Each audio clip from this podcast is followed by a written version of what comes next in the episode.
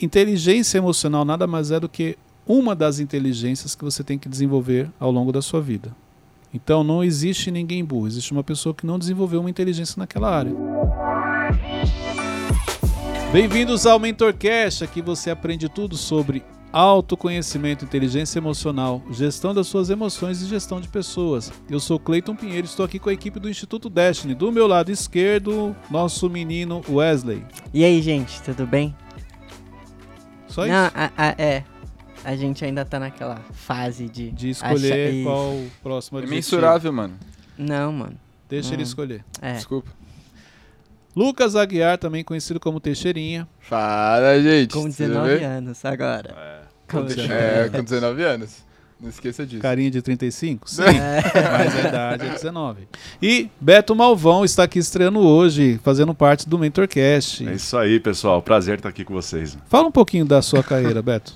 Eu sou ator, pastor, trabalho com artes há 20 anos já. Estou pastoreando uma igreja em São Paulo tem um ano Olha aí. e eu estou feliz de estar aqui com vocês. Você participou de qual novela? Participei dos Dez Mandamentos, Rick Lázaro, Jezabel, Amor Sem Igual, Haja Coração, louco. Pega a Malhação, lista. fora os filmes e peça de teatro. MentorCast outro nível, filho. Que isso? E, eu- e você fez o que? Gente, vamos lá. Vamos lá, meu. Vamos lá. Hoje a gente vai falar um pouquinho mais sobre a importância do autoconhecimento. Por que, que eu quero explorar esse assunto aqui? Porque é, eu, mesmo a gente já gravou episódios e, e se você pegar todos eles, a gente sempre traz um pouco do autoconhecimento, mas eu quero novamente explorar esse assunto porque ele é fundamental para a sua vida. Se você é, é, quer crescer, se você quer se libertar de algumas coisas, se você quer realizar os, os seus objetivos, as suas metas, os seus sonhos, o autoconhecimento é fundamental. Você quer ter uma vida plena? Autoconhecimento vai, é fundamental nesse processo. Você quer ter uma vida próspera? O autoconhecimento também faz parte. Então, tudo aquilo que você quiser fazer na sua vida, o autoconhecimento ele é o responsável por facilitar aquilo, tornar o seu dia mais leve, tornar a sua vida mais tranquila. Autoconhecimento. Então eu- queria eh, que a gente explorasse hoje um pouco mais, inclusive até as dúvidas de vocês sobre o autoconhecimento, para Uhum. poder ajudar quem está nos escutando pelo, pelo Spotify e quem está nos assistindo pelo YouTube. Então, o autoconhecimento, por que, que para mim ele é tão importante? Quando eu comecei a, a, a, a ler a Bíblia, quando eu comecei a entender a palavra, quando eu comecei realmente a, a. Quando eu descobri quem era Jesus, vamos falar assim, porque eu sempre falo que eu só ouvia falar, eu não sabia quem ele era. Não sabia o quanto ele me amava, a importância é, que ele tem na minha vida, tudo que ele já tinha feito por mim, eu não sabia. Eu só ouvia falar. Então, se você perguntasse para mim assim, é, você sabe quem é Jesus? Sei. Eu sabia quem era, eu ia te responder, mas não o verdadeiro significado que ele tinha na minha vida. Então a minha vida ela muda quando realmente eu descubro quem é Jesus, quando eu tenho uma experiência com ele. Você conhecia de ouvir falar, Exatamente. Não tinha noção, não tinha relacionamento. exatamente, de que ele estava ali já me acompanhando, cuidando, me amando. Eu Uhum. Não sabia.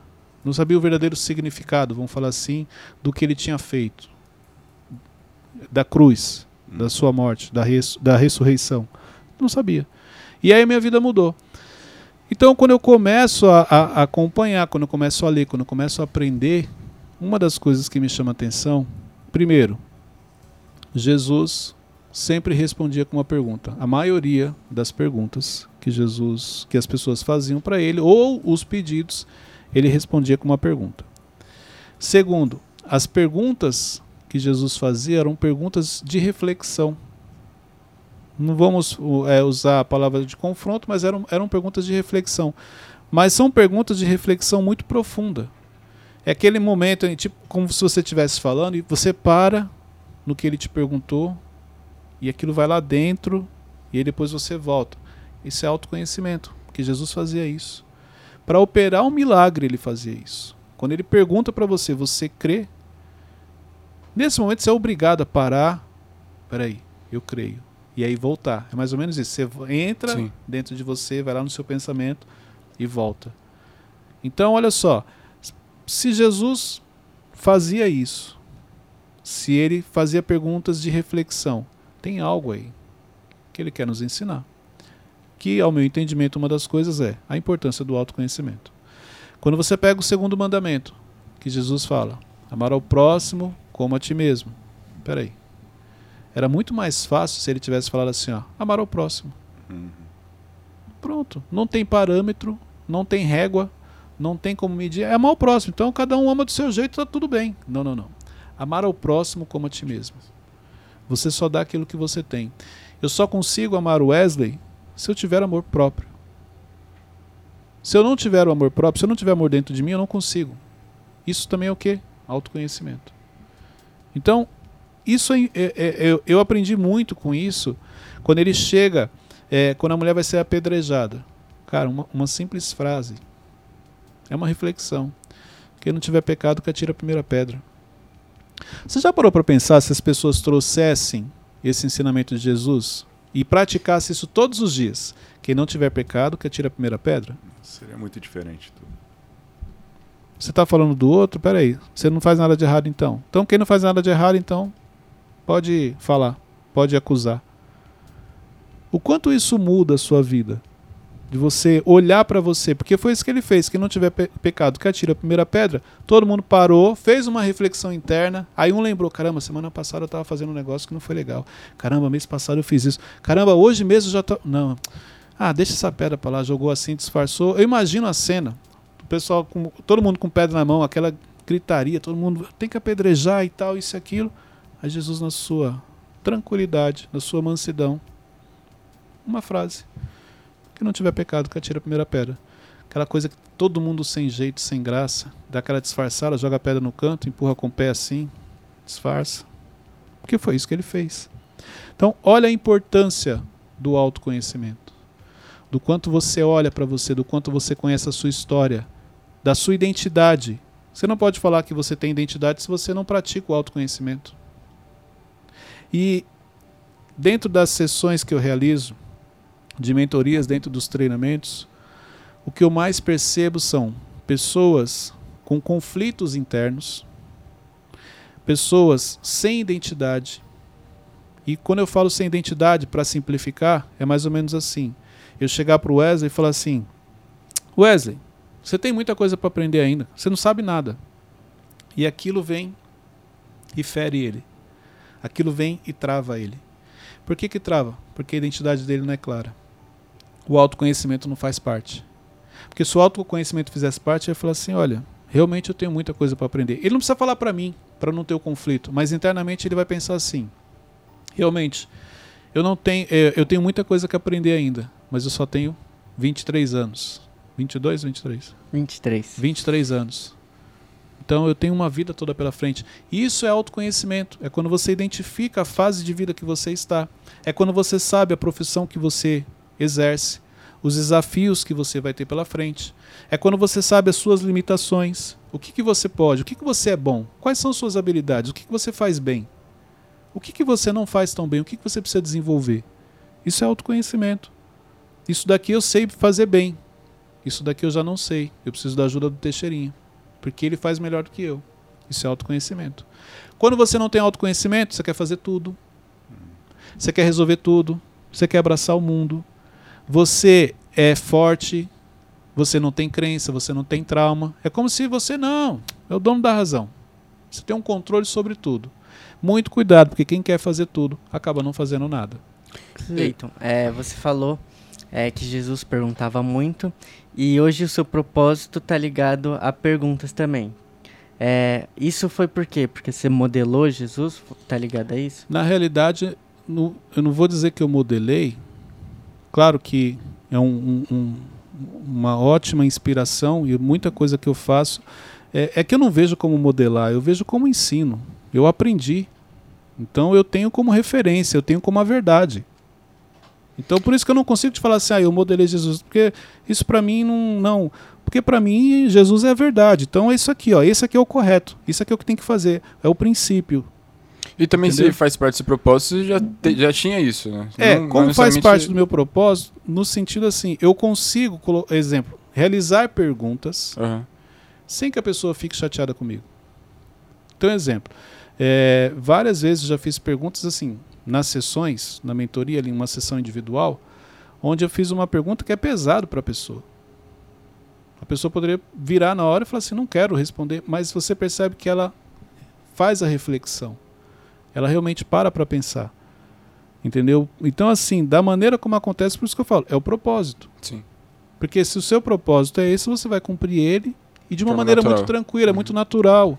Às vezes a pessoa, ah, você já fez curso? Hoje mesmo eu estava almoçando com um grande empresário e aí ele estava falando sobre PNL. Que ele tinha feito um curso, ele perguntou, você já fez? Eu falei assim, não, nunca fiz. Ele, não, cara, não é possível. Eu também ia te perguntar, você nunca fez? Não, nunca fiz. Não, não é possível. Não, então você já estudou. Não, nunca estudei. Isso sempre foi muito meu, natural. Falei, não, cara, mas o jeito que você faz, as perguntas que você faz, a maneira como você constrói. Cara, isso é PNL. Eu falei, então, eu É um não dom. sei. Isso já nasceu comigo. Porque aí eu vou pegar lá atrás, na minha adolescência. é, eu lembro que, acho que quando ela começou a ser mais falado, vamos falar assim, que eu não, eu não sei, tanto que eu não sei nem quando começou, onde surgiu nada. Eu lembro que uma psicóloga chegou e falou assim: Olha, comece a estudar sobre PNL. E eu falei: ah, legal. Ela falou: Porque o jeito que você fala, as perguntas que você faz, tem tudo a ver. Então vai te ajudar muito. Mas na época eu não tinha mentalidade de leitura, eu não lia livro. Eu, aí eu olhei assim: ah, vou ler isso, não vou ler isso não. Dessa grossura. É, não, não é nem isso, eu não, não gostava de ler. Aí eu falei assim: será que tem algum vídeo? Eu gostava de assistir vídeo. Aham. Tanto que, exemplo, meus treinamentos que eu aprendi na liderança, que eu desenvolvi, eram fitas de videocassete. Mas hoje você lê. Hoje eu leio. E o que despertou isso em você? Essa, Quando, essa quando eu entendi a importância da leitura no desenvolvimento da sua mente, do seu cérebro. Quando você faz, quando você lê um livro, por que, que você lê um livro e se você assistir o filme depois você não gosta? Pode ver, todo livro que você leu e você assistiu depois do filme, você tem um sentimento assim, não, mas não foi isso que aconteceu. Verdade. Não, não nessa cena não era isso que ele falava, não, não, não foi dessa maneira. Por quê? Porque a leitura ela desenvolve, ela desperta na sua mente, você cria o cenário na sua mente. É a sua verdade. O problema é que quem dirigiu o filme, quem o diretor, ele fez com a verdade dele. Então, por isso que não, não bate. É muito difícil você ver um filme de um livro que você leu e você gostar. O livro te dá essa liberdade, né? De Ex- criar sua imagem. Exatamente. Então, quando eu entendi a importância da leitura no desenvolvimento, foi quando eu comecei a entender sobre inteligência emocional. E os primeiros livros que realmente eu li e que me ajudaram foram sobre inteligência emocional, Augusto Cury, Tiago Brunet. E ali mudou, começou a despertar. Entendeu? Mas justamente por isso, porque isso sempre esteve comigo. O propósito, gente, olha só, por que, que muita gente não sabe propósito? O propósito sempre esteve com você. A diferença é o seguinte: quando você descobre, ele potencializa. Você vai perceber que quando você descobre o seu propósito, que você olha a sua linha do tempo, e aí isso é autoconhecimento, você percebe que por onde você passava, você já fazia, já cumpria ele. Então, Cleito, por onde passava, você confrontava as pessoas? Sim. Você colocava elas para refletir? Sim. Só que era um, um grupo menor de pessoas. Era minha equipe, ou eram os meus pares, ou eram as pessoas que, que estavam ali comigo, mas eu já cumpria. Então, por isso que é, é, isso sempre me acompanhou e é muito natural. O propósito é muito natural. E por ser natural, não exigir de você, e você faz isso de maneira muito automática, você não enxerga valor. Por que, que você não enxerga valor? Porque não tem o autoconhecimento. Você não sabe quem é você. Você não tem identidade. Então você acaba não vendo isso como propósito. Ô Cleito, a gente sabe que o nosso dom aponta para o nosso chamado, para o nosso propósito, certo? Hoje em dia, com a internet, você ter fácil acesso a vídeos no YouTube, tipo, se eu tenho um propósito de ser um pastor, é, é muito normal, eu vejo, assim, hoje em dia, que pessoas assistem, fica assistindo outros pastores e fica copiando essas pessoas por não ter uma identidade formada. Então, porque olha só, de repente a pessoa ela tem facilidade em ensinar, mas só que ela quer ser pastor. Mas de repente o propósito de vida dela realmente é ensinar, mas não como pastor, como um palestrante, como um treinador. Então tem muito isso. O que você quer fazer? Às vezes aquilo lá não é o seu propósito. Ah, mas eu acho bonito o Wesley fazendo. Mas pastor não é chamado? Hum? Pastor não é um chamado ao invés de propósito? O correto seria um chamado, mas tem muita gente que pega isso como propósito. É um chamado, é um, é um dos meios para você cumprir o seu propósito, é uma das ferramentas, vamos falar assim. Id, né? Pode ser. Mas, ó, mesmo sendo do que você trouxe do chamado, mas deixa eu te explicar. Cleito, por que, que você falou que é um chamado, mas muita gente traz como propósito? A pessoa fala: Não, meu propósito é ser pastor. Não, seu propósito não é ser pastor. Pastor é o chamado. Seu propósito é ensinar, Ensinar, as pessoas tal, tal. através da Uhum. palavra. Entendeu? Então as pessoas confundem, mas ah, eu acho bonito ser pastor. E às vezes o seu propósito era sim ensinar as pessoas através da palavra, mas como treinador, como professor numa escola. como um apresentador. Então existem várias Mas maneiras. se caso esse, esse pastor ele realmente é o chamado, é o propósito dele, como que faz para ele achar sua identidade? Olha só. Autoconhecimento, vamos olhar a sua história. Então vamos lá. Quem é você? Vamos, vamos, vamos fazer aqui uma simulação. Então, se eu pergunto para você, exemplo, Malvão, quem é você? O que, que você me responderia? Quem sou eu? Tenho tantos anos. Essa, eu já é, não, essa, eu é, essa é a reação. Porque apesar. Essa é a reação de todo mundo. Uhum. Não, como assim? A, a primeira coisa que a pessoa faz, ela repete a pergunta. Pra pensar. Pensar, porque ela já essa travou. cadeira tem um delay do Teixeirinho. Não, você você vai perceber. É, é igual exemplo, você falou agora do chamado, aí eu repeti. Por quê? Porque para ver se eu entendi o que você estava falando. Aham. Então, geralmente quando você não entende, você para ganhar tempo, você fala, você repete a pergunta da pessoa ou finge que, entendeu? Foi o que eu fiz aqui do chamado e você Que? quando repetiu. Essa reação é muito natural. Por quê? Quem é você? Não está claro para a maioria das pessoas. Não, mas fala quem é você. Não, eu sou um empresário, eu sou um pastor, eu sou um professor, eu sou casado. Não, então, por que, que você não consegue falar? Porque, ah, não sei, não sei se é isso que você quer saber, não. Tem a ver com um conflito interno que você tem, de não ter a clareza de quem é você. Eu acho que até a crença também, né? Tipo, de, Tudo. de falar de si. Então, mas quando a gente fala de crença, vem o autoconhecimento. Para você vencer a crença, não tem como você vencer uma crença sem você despertar o autoconhecimento na sua vida. Por isso que toda vez que você vai falar de você é um desafio. Não é, pode ver, ó, É vocês não ficam à vontade. Se eu fosse, Uhum. ó, se eu, se eu falasse assim, gente, vocês três vão ter que me responder quem é você agora. Os três vão ficar aqui desconcertado, vai dar aquela gaguejada e não, você não fica à vontade. Por quê? Autoconhecimento. Não está claro para você quem é você. Apesar de você fazer aquilo todos os dias, apesar das pessoas te elogiarem, apesar, apesar das pessoas falarem que você faz aquilo muito bem, a maioria das pessoas não consegue. Ela tem uma crise interna.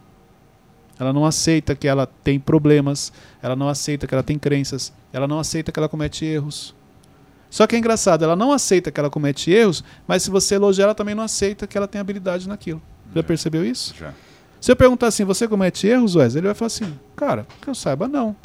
Você fala, se você é bom nisso daqui, não, pô. Imagina, isso aí foi. Dei sorte. Tem dificuldade em receber elogios. Você viu como internamente tem um conflito muito grande? Não aceita elogios e também não gosta de ser criticado. Então, o que, que a pessoa quer? Vamos lá. É, eu, eu- eu acredito que antes eu não. Eu nunca parei pra refletir assim, pô, quais as minhas características, tal, minha identidade, enfim. É, mas uma coisa que, que eu sempre tive comigo e me ajudou bastante nessa questão foi saber em quem eu queria agradar. Tipo, é, se eu quero agradar a Deus, de fato, é, vou ter que, vou ter que re- relevar muitas coisas assim de, de pessoas. Então, isso é legal que você falou. Aham. Muita gente espiritualiza. Não, mas eu quero agradar a Deus. Que é o que, cara, é o que todo mundo busca. Vamos dizer assim, quem acredita. Sim. Então é isso que você quer? Você quer agradar a Deus? Se você quer agra- agradar a Deus, por que, que tem coisas que você faz que você sabe que não deveria ser feito? Aham. Você entendeu? Por que, que tem momentos que você fala coisas que você sabe que você não deveria ter falado? Por que, que você toma decisões que você sabe que você não deveria ter tomado? Só que o discurso qualquer, não, mas eu quero agradar a Deus. Não, peraí. Eu quero agradar a Deus, mas eu sou falho. Eu sou um ser humano. Sim. Eu preciso controlar minhas emoções. Eu penso cada coisa. Eu tenho vontade de fazer cada coisa. Porque aí é, é, é a carne, é as emoções, vamos falar assim. Aham. Então, assim, quando você tem esse entendimento de que sim, eu quero agradar a Deus, porém tem momentos que é um grande desafio. Porque eu, como ser humano, eu sou falho, eu posso cometer erros. Fica mais fácil. Lembra que eu falei no começo? O autoconhecimento te ajuda a ficar mais fácil, mais leve. Então eu não vou criar um mundo na minha cabeça, eu falo porque eu já fiz isso. Meu mundo perfeito, onde eu era o Cleiton perfeito, depois eu descobri que eu não era nem 50% daquilo que eu imaginava. Reconhecer suas limitações. né? Claro. Cleiton, hoje, com o conhecimento que você tem, inteligência emocional, gente, eu tenho muita coisa para aprender. E tem pessoas que não reconhecem isso e fica, fica mal, né? Fica. Olha só. Você só muda o que você identifica. Se você não reconhece, você vai mudar como? Se aquilo não é um problema. Um problema você só resolve quando você descobre que ele existe. Como que você vai corrigir algo que você nem sabe que é um problema? Como que você vai corrigir um erro que você não sabe que é um erro? Mas não é porque você não sabe porque nunca ninguém quis te explicar, porque você nunca se permitiu. A sua mente é tão fech- fechada, tão pequena, que você se fecha nela E você não consegue olhar para dentro de você, olhar para o autoconhecimento e trazer ele como uma prioridade na sua vida. Você quer um exemplo, ó, como que o, o autoconhecimento é importante? Fala para mim três habilidades que você tem. Três habilidades? Olha lá, ele repetiu a frase. a risadinha está ganhando tempo.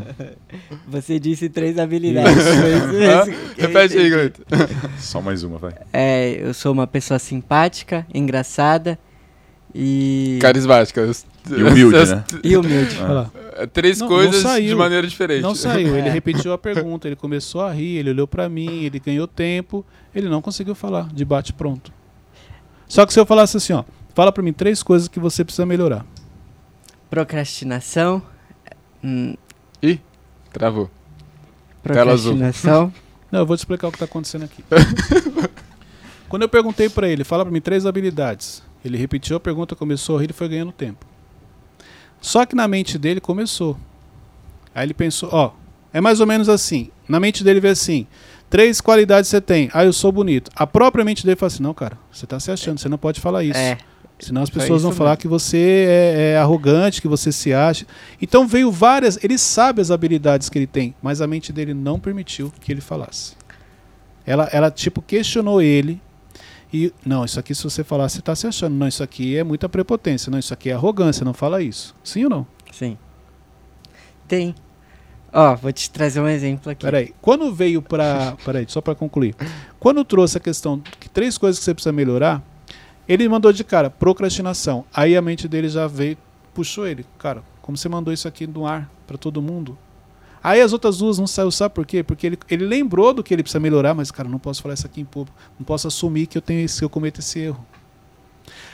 Sem contar que você falar de você, você aprende, você cresce. Aprendendo que se você falar de você, você está se achando. Isso é o último biscoito do pacote, então. Cleiton, essa é uma crise que eu sempre tive, assim, porque eu lembro que com meus irmãos, tudo, eu sempre dei muita vantagem para as pessoas. Tipo, ah, você é o mais bonito, ah, eu não falava nada, porque, sabe, ah, você sabe fazer isso, talvez. Eu até sabia fazer aquele negócio que me pediram, mas eu não fazia para deixar para que outra pessoa pudesse fazer. Então, aí, cê- aí tem a ver mais com a questão de ser generoso, de empatia, de pensar no próprio cara. Eu sei fazer, mas não preciso mostrar para ele que eu sei. Deixa ele comemorar. Deixa, e- exemplo, o Wesley jamais faria isso. ele não perde a oportunidade de fazer algo bem e ir lá e. Mas isso é seu. Entendeu? Tem a ver aí com a sua personalidade, com a sua humildade, generosidade, tudo isso. Entendeu? Tem a ver com a sua identidade. Mas Quando você tem essa clareza, ó, eu sei fazer, mas, cara, tão importante quanto eu fazer é eu deixar o Teixeirinha Outra realizar né? para mostrar para ele que ele também é capaz. Isso é legal, entendeu? Autoconhecimento. Deixa ele fazer aqui. Ufa. É, tem até aquela cena no filme Vingadores que o Steven fala pro, pro Tony Stark. E você, tirando essa armadura, o que, que você é? Aí ele fala, é gênio, milionário, playboy, filantropo. Isso é que ele sabia a identidade dele ou, tipo, ele tava ele se achando? sabia, mas vamos lá. Essa cena, o que, que ela remete? Arrogância. É, É, total. Então, se você pegar o autoconhecimento que você trouxe o personagem do- dos Vingadores, e é muito legal. Eu vou, eu vou, cara, logo no começo, quando eu, eu, iniciei fazendo treinamentos, eu lembro, eu trabalhava na- na- lá na empresa, eu preparei um treinamento para a equipe com base nos Vingadores. Eu peguei característica dos personagens, eu vou Hum, trazer aqui para vocês massa. depois. Então, assim, se você pegar essa cena, quem olha fala, ele é arrogante, cara, mas ele tem um autoconhecimento. E o que ele falou procede. A questão não é o que ele falou, é como ele falou. hum, A questão da arrogância, da prepotência, não é o que você fala, é como você fala. Então ele falou de uma maneira que realmente ele passou a arrogância. Entendeu? E tanto que naquela cena muita gente fica até com raiva dele e com dó do, do, do Capitão América, da maneira como foi falado. Tem gente que acha legal, que acha bonito. Não, mano, da hora, olha que o cara falou e não sei o que, aquela coisa toda. acabou com o outro. É isso, entendeu? Mas é assim, não é o que ele falou, é como ele falou. Então, se você falar da- das suas habilidades da maneira certa, as pessoas não vão achar que você é arrogante. O problema é quando você quer falar num ar de superioridade, tipo assim, cara, ó, eu sei, você não sabe. Eu sou bom, você não é. Só que tem uma coisa, tá, gente? Isso aqui é importante. Até em cima do que o Malvão falou, é, tem coisas que, hum, por mais que você queira, você não vai ser.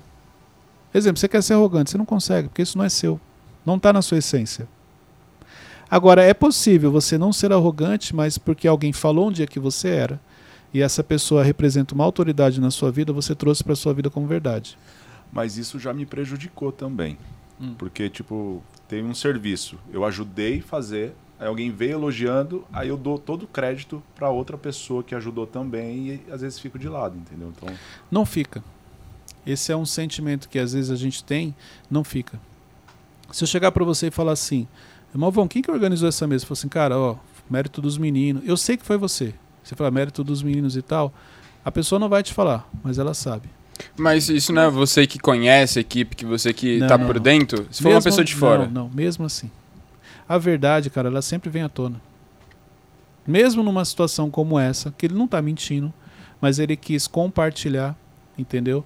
Então, assim, é, a pessoa sabe que foi ele. Porque, exemplo, quando você chega num ambiente, vamos supor, você começou a trabalhar, cara, o ambiente muda.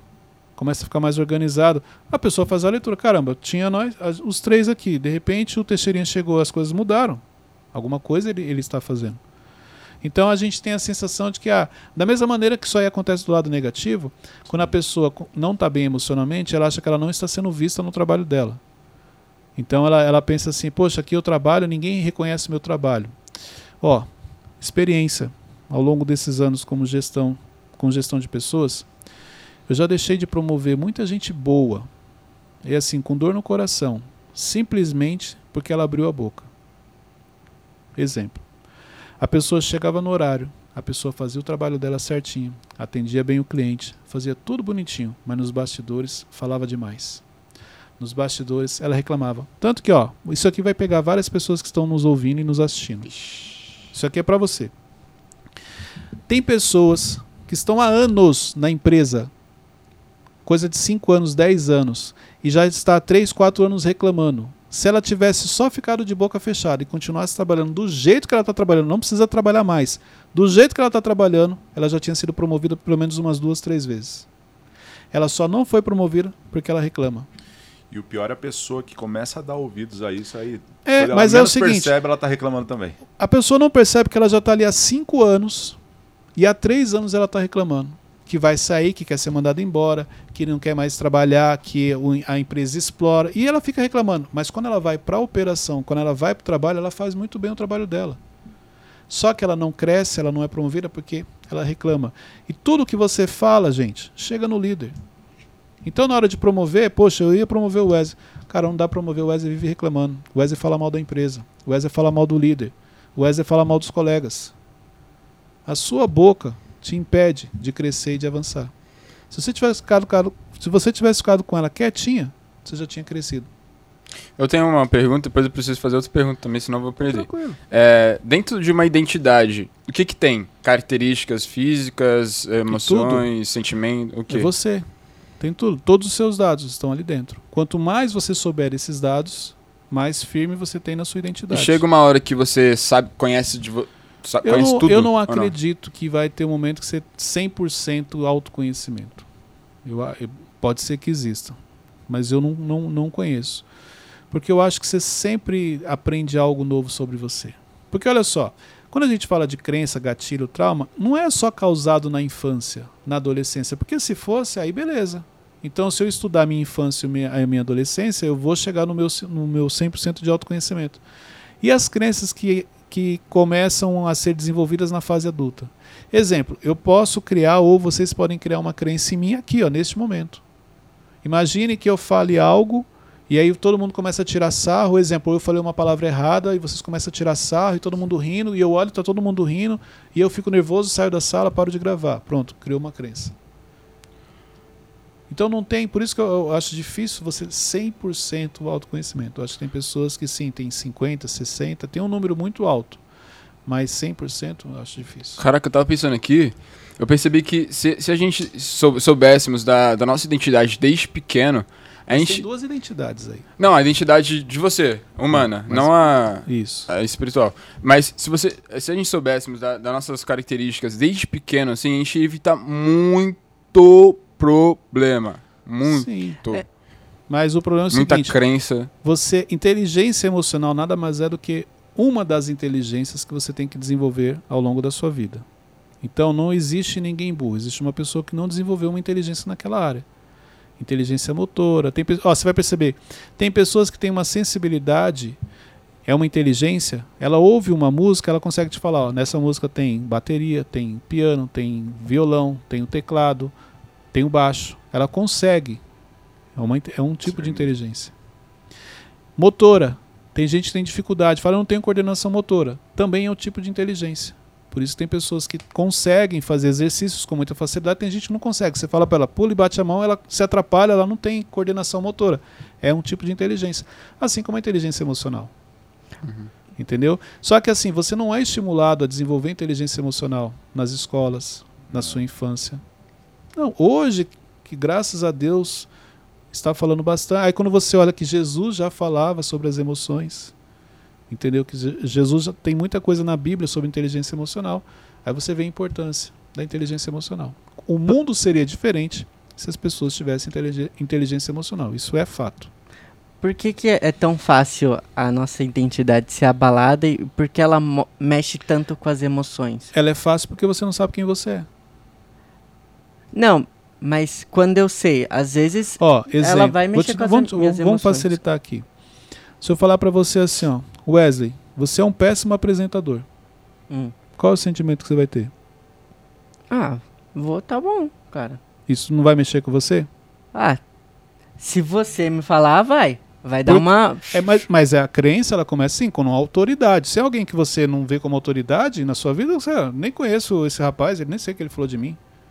Agora, claro que tem pessoas que mesmo um desconhecido consegue desestabilizar Sim. ela.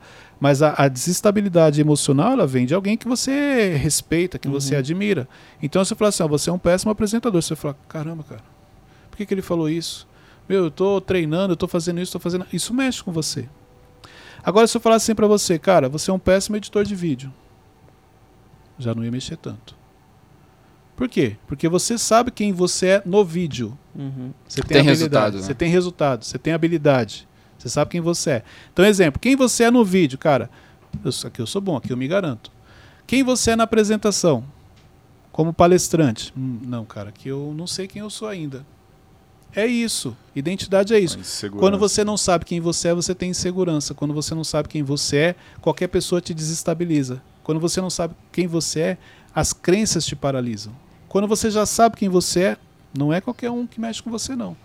A pessoa te critica, você fala, cara, beleza, respeito, mas tudo bem. Isso é muito E- maturidade também, né, Cleito? Também.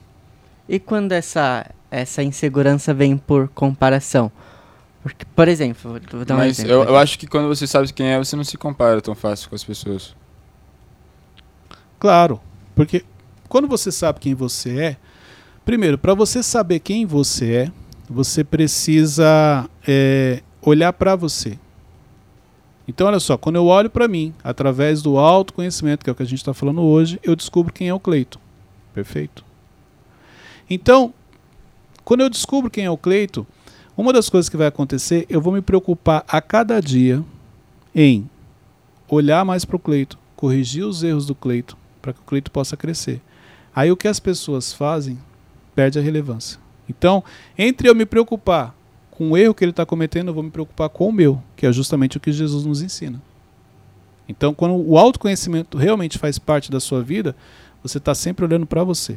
Você não perde tempo olhando para as pessoas, porque você sabe que isso não vai agregar nada na sua vida. Só vai te atrapalhar. Ó, vou te trazer um exemplo. É, eu tô lá sentado, né? Aí eu penso, ah, fulano tá sempre co- com o Cleiton. Por que, que eu não tô sempre com o Cleiton? Aí, na hora, tipo, me abala um pouco. Aí eu, não, mas por que, que eu estaria com o Cleiton? Então, mas Porque... essa não é a pergunta que você tem que fazer. E essa não é a pergunta de autoconhecimento. Por que, que eu deveria estar com ele? Quando você tem esse tipo de sentimento, que você falou agora, ah olha lá, o Teixeirinha está com o Cleito, sempre com o Cleito, por que, que o Cleito não me chama? Não, peraí. Por que, que eu estou tendo esse sentimento? Por que, que eu estou incomodado porque o Teixeirinha está lá com o Cleito ou não? É autoanálise. Por que que- é, esse, esse é o questionamento. Peraí, por que, que eu estou assim agora, nervoso, agitado? Peraí, o Cleito, quando ele me chama, eu vou. Eu não fiz nada de errado com ele, eu não falei nada.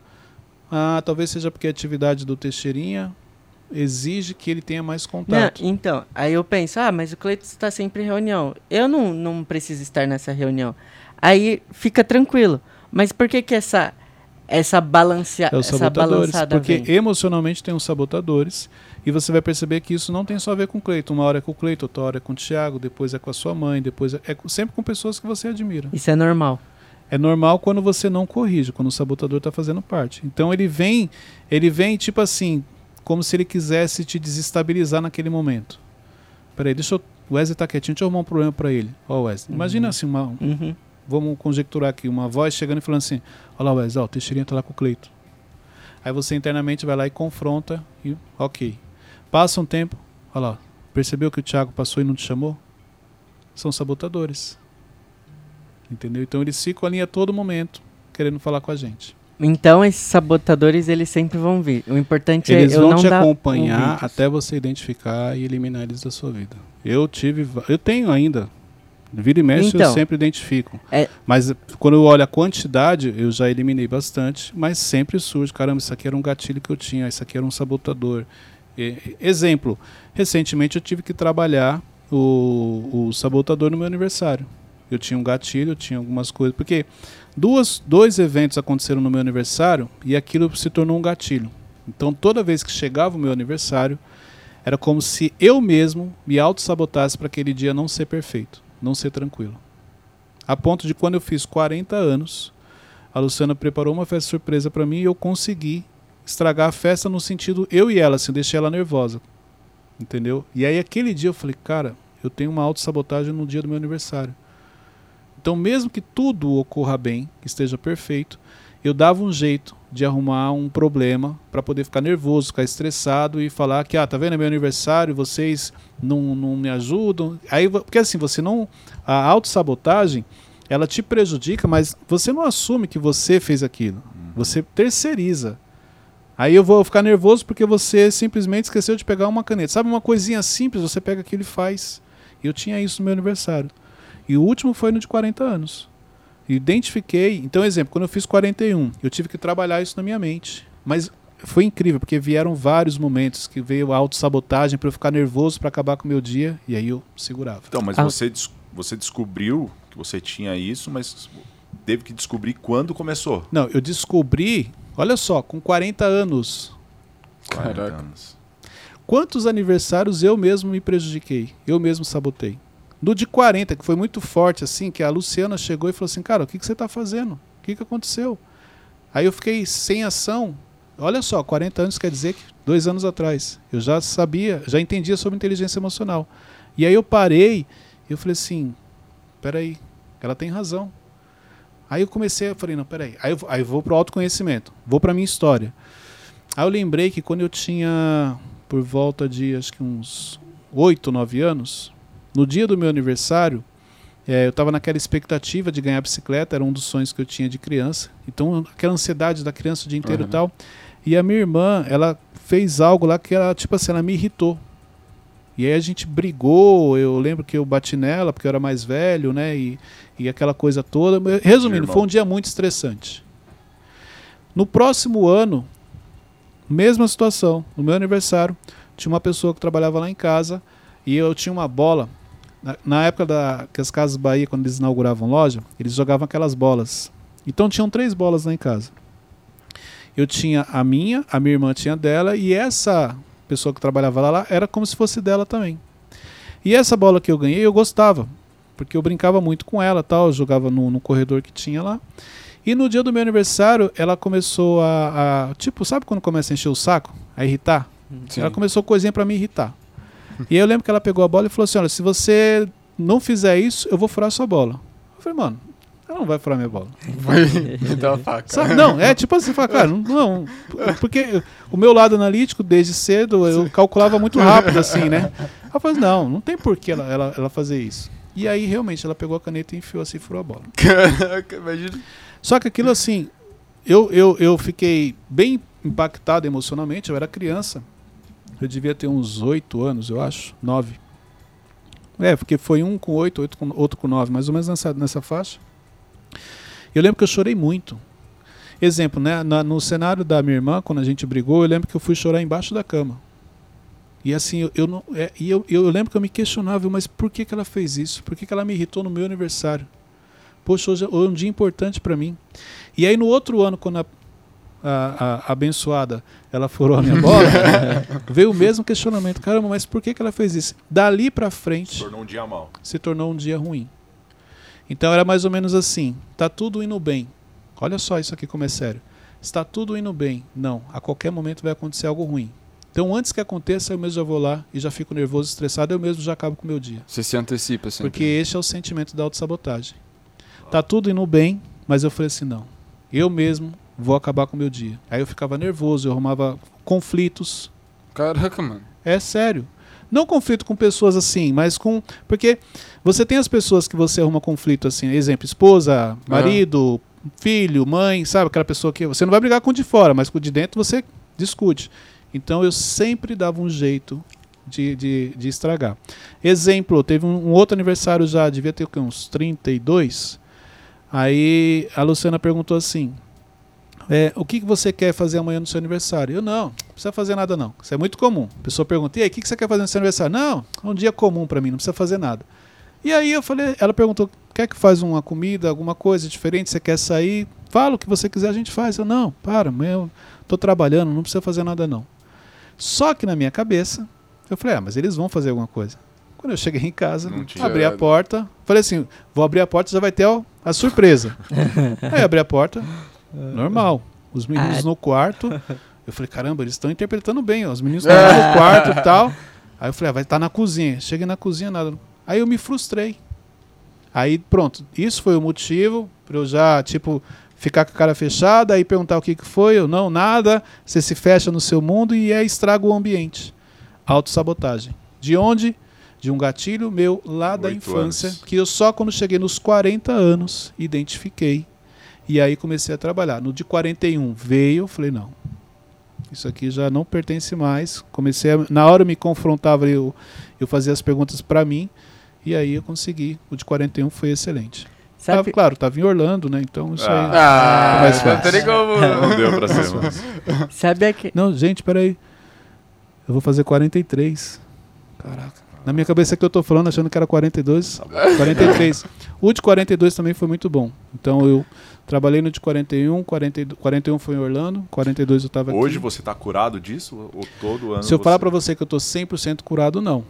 Por quê? Igual agora, tá chegando o aniversário. Domingo. Aí eu tenho que me policiar. Pe- Peraí, que já foi. Não tem problema. No episódio. Mas de repente alguém quer me dar um presente atrasado? Aí N- fica a dica. É, já. Domingo Foi- foi dia 6 de fevereiro. Pronto, 6 é de isso que eu ia gente. É, o que eu, é, se fosse o dele, não tinha problema falar. como é o meu, Todo dia a dia. Não, gente, esse episódio ele está subindo na terça e ele foi domingo passado. Terça, dia 8, e ele foi domingo, dia 6. O meu também já foi, gente. Então. Não, aí é O meu vai ser. Não, peraí, gente. Ah, aproveitei a oportunidade. Não, cavar o meu também. O Malvão não começou bem. No primeiro episódio, no primeiro episódio dele, ele escorregou. Não vai estar no segundo. Vamos reavaliar. É. Então, olha só.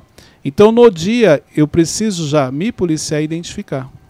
Então, se eu falar assim, não, já estou 100% curado, não, porque depois que eu identifiquei, eu passei dois. Os dois eu passei muito bem. Mas eu não tenho essa coisa, não, isso aqui não me pega mais. É, é- é igual a questão do velho homem, quando você se batiza. Na minha cabeça, é, é, o- é como se o velho homem tivesse a todo momento querendo voltar. Sim. E eu não posso permitir. É, é aquela coisa que você sempre tem dentro de você o certo e o errado. Então você precisa se policiar. O- os sabotadores é isso. É um momento errado, um momento que ele quer te prejudicar. E você não pode permitir, porque você já identificou e você sabe que aquilo vai te prejudicar. É muito doido que tipo, a gente vendo de fora, a gente olha pra isso e fala, mano, por que o Cleiton quer se prejudicar no próprio aniversário? Mas, Ó, a maioria das É. pessoas tem, tem crenças e tem traumas no dia do aniversário. É, é muito simples. expectativa. Tem gente que não fala que é o aniversário dela. Tem gente que se esconde. Tem gente que pede folga do trabalho. tem gente que é o contrário. Ela já sai falando pra todo mundo. Pode ver. Pode ver que no dia do seu aniversário você tem um sentimento diferente. Se você já passou por uma situação. Exemplo, uma festa surpresa, ela pode criar uma crença em você. Imagine você chegando distraído na sua casa ou no seu trabalho, quando você abre a porta, de repente a luz acende, aquele barulho, aquele monte de gente te olhando e você é exposto. Para quem já tem problema de falar em público, acabou, traumatizou. Pessoa não, porque você fica sem ação. Você- até você fazer a leitura de todos que estão ali, entendeu? Como você se comporta, onde eu ponho a mão, meu Deus, o que, que eles estão falando? Teve um caso que eu tava trabalhando de home office e era o dia do meu aniversário. Falei, vou trabalhar porque eu vou receber uma festa surpresa. Eu cheguei lá. Nem parabéns eu recebi. Como que a gente deve. Deixa eu fazer, fazer a pergunta dele, que tá É, na minha hora. Então, autossabotagem. Tem uma frase que é que você não pode impedir que os pássaros voem sobre sua cabeça, mas pode impedir que eles façam um ninho. A autossabotagem é isso. É, mais ou menos isso. Porque esse ninho pode representar como autossabotagem? Pode. Porque o voar é- são ideias, são coisas que você vai aprender. É aquela o ninho é voz. porque você parou. Entendeu? Então ele fez o ninho ali, ele parou. Você pode trazer para essa analogia que você trouxe aí, que encaixa. Cleiton, eu queria, queria ver se, se isso que eu faço, que eu pratico, é errado. Por exemplo, passei meu aniversário agora. Só que, como padrão, acho que pra não me frustrar, eu, eu nunca não, não esperei nada, assim, das pessoas. Isso é algo que eu... positivo ou é negativo? Então, isso ele pode ser negativo porque o fato de você não esperar nada pode acontecer da pessoa te dar algo e você acabar não demonstrando para ela que você gostou. Mas e Então, se, assim, e se vou isso gerar for o meu jeito, assim, então, tipo, olha só, vou gerar expectativa que no dia que ninguém vai falar nada, ninguém vai comemorar, ninguém vai me dar nada. Aí é perigoso, eu já coloquei isso na minha cabeça, trabalhei isso na minha mente. No dia que eu chego aqui, você faz alguma coisa, eu, ah, legal, gente, obrigado. Aí todo mundo, caramba, olha como ele é ingrato. Porque foi algo que eu trabalhei interno antes. Gente, seja realista. Fez a festa, gente, obrigado, fiquei muito feliz, gostei sim. Ó, muito cuidado com o que você fala que você não gosta, que você não quer. Sabe aquela coisa? Não gosto de festa. A maioria das pessoas, mentira, gosta sim. É porque você não teve festa. Não quero que comemore no dia do meu aniversário. Mentira, você queria sim. É porque o, o sabotador é tão forte que o medo de comemorar e não ficar legal, você prefere falar que você não quer.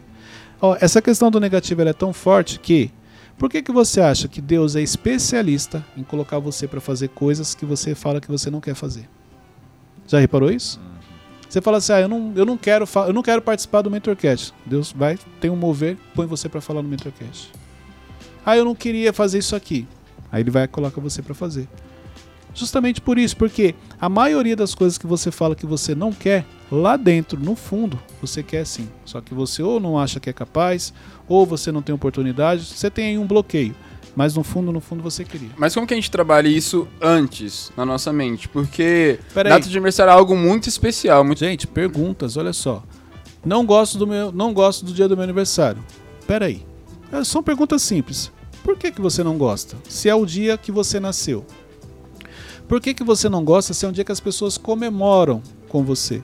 Por que você não gosta se é um dia que você ganha presentes? São perguntas simples. Tem uma coisa errada comigo. Como é que eu não gosto do dia do meu aniversário se é um dia especial? Que todo mundo te nota, todo mundo quer falar com você. Por que você não gosta? Mas não, não que eu não goste, eu gosto, mas é, é me- meio que essa questão de, de eu não, não, não se frustrar. Mas por que frustrar? Se você gerar a expectativa- expectativa correta, você vai se frustrar se você falar assim, cara, vou chegar no instituto, irmão, vai ter um drone já filmando a minha entrada. Quando eu chegar, vai estar o Thiago com um presente enorme na mão, o Cleiton vai me dar um carro. Isso, isso é se frustrar. Você está gerando uma expectativa muito acima. Mas se você falar assim, não, poxa, é, o- o- olha, as pessoas lembraram, quem pôde me deu um presente, quem pôde me mandou mensagem. Cara, é a realidade, que é o normal. É, Mas, sim, eu, eu acredito nisso, mas eu, eu acho que o, o, um, pro- é, o momento mais importante de- dessa expectativa, tudo é, é antes do aniversário. Acho que antes do aniversário que a gente fica mirabolando o plano, a gente fica pensando nas coisas, a gente fica gerando mais expectativa. Como que a gente age antes disso? Para você poder agir antes, é você voltar, é você parar, o autoconhecimento, o confronto, é isso. Então, exemplo, o antes você está falando quando? É dois meses atrás? Então, dois meses, a- dois meses do seu aniversário você começa já a fazer isso. Hum. Ah, é três meses? Então, três meses você já começa a se confrontar. Por que, que eu não gosto do aniversário? É assim que você vai fazer, entendeu? E essa questão pode até gerar uma comparação, né? Tipo, a pessoa A nunca fala do aniversário dela, não fala nada, e o B Mas a fala, maioria faz isso. fala Vai chegando na data, a pessoa fica quieta, não fala nada, não comenta. Então. Depois passa a batida, ninguém lembrou do meu aniversário. Aí, aí o, o B fala pra caramba e todo mundo, parabéns, Porque parabéns. ele já quer que todo mundo lembre. Entendeu? A, a maioria não fala porque ela não quer que as pessoas lembrem para depois ela ter um motivo para se queixar, para se fazer de vítima. Ok? Gente, é isso aí. Chegamos ao final aqui de mais um Mentorcast. Autoconhecimento, se deixar, vocês vão embora. né? Já vi que tinham mais perguntas, mas a gente já estourou o tempo. Então pega esse link, compartilha nos grupos de WhatsApp da família. Prepara, olha só, neste caso esse tema é importante que você reflita, que você olhe para a sua história, para você poder a cada dia aprender mais sobre você. Por isso que o autoconhecimento é tão importante. Então, até o próximo episódio. Deus abençoe a todos. Forte abraço, gente.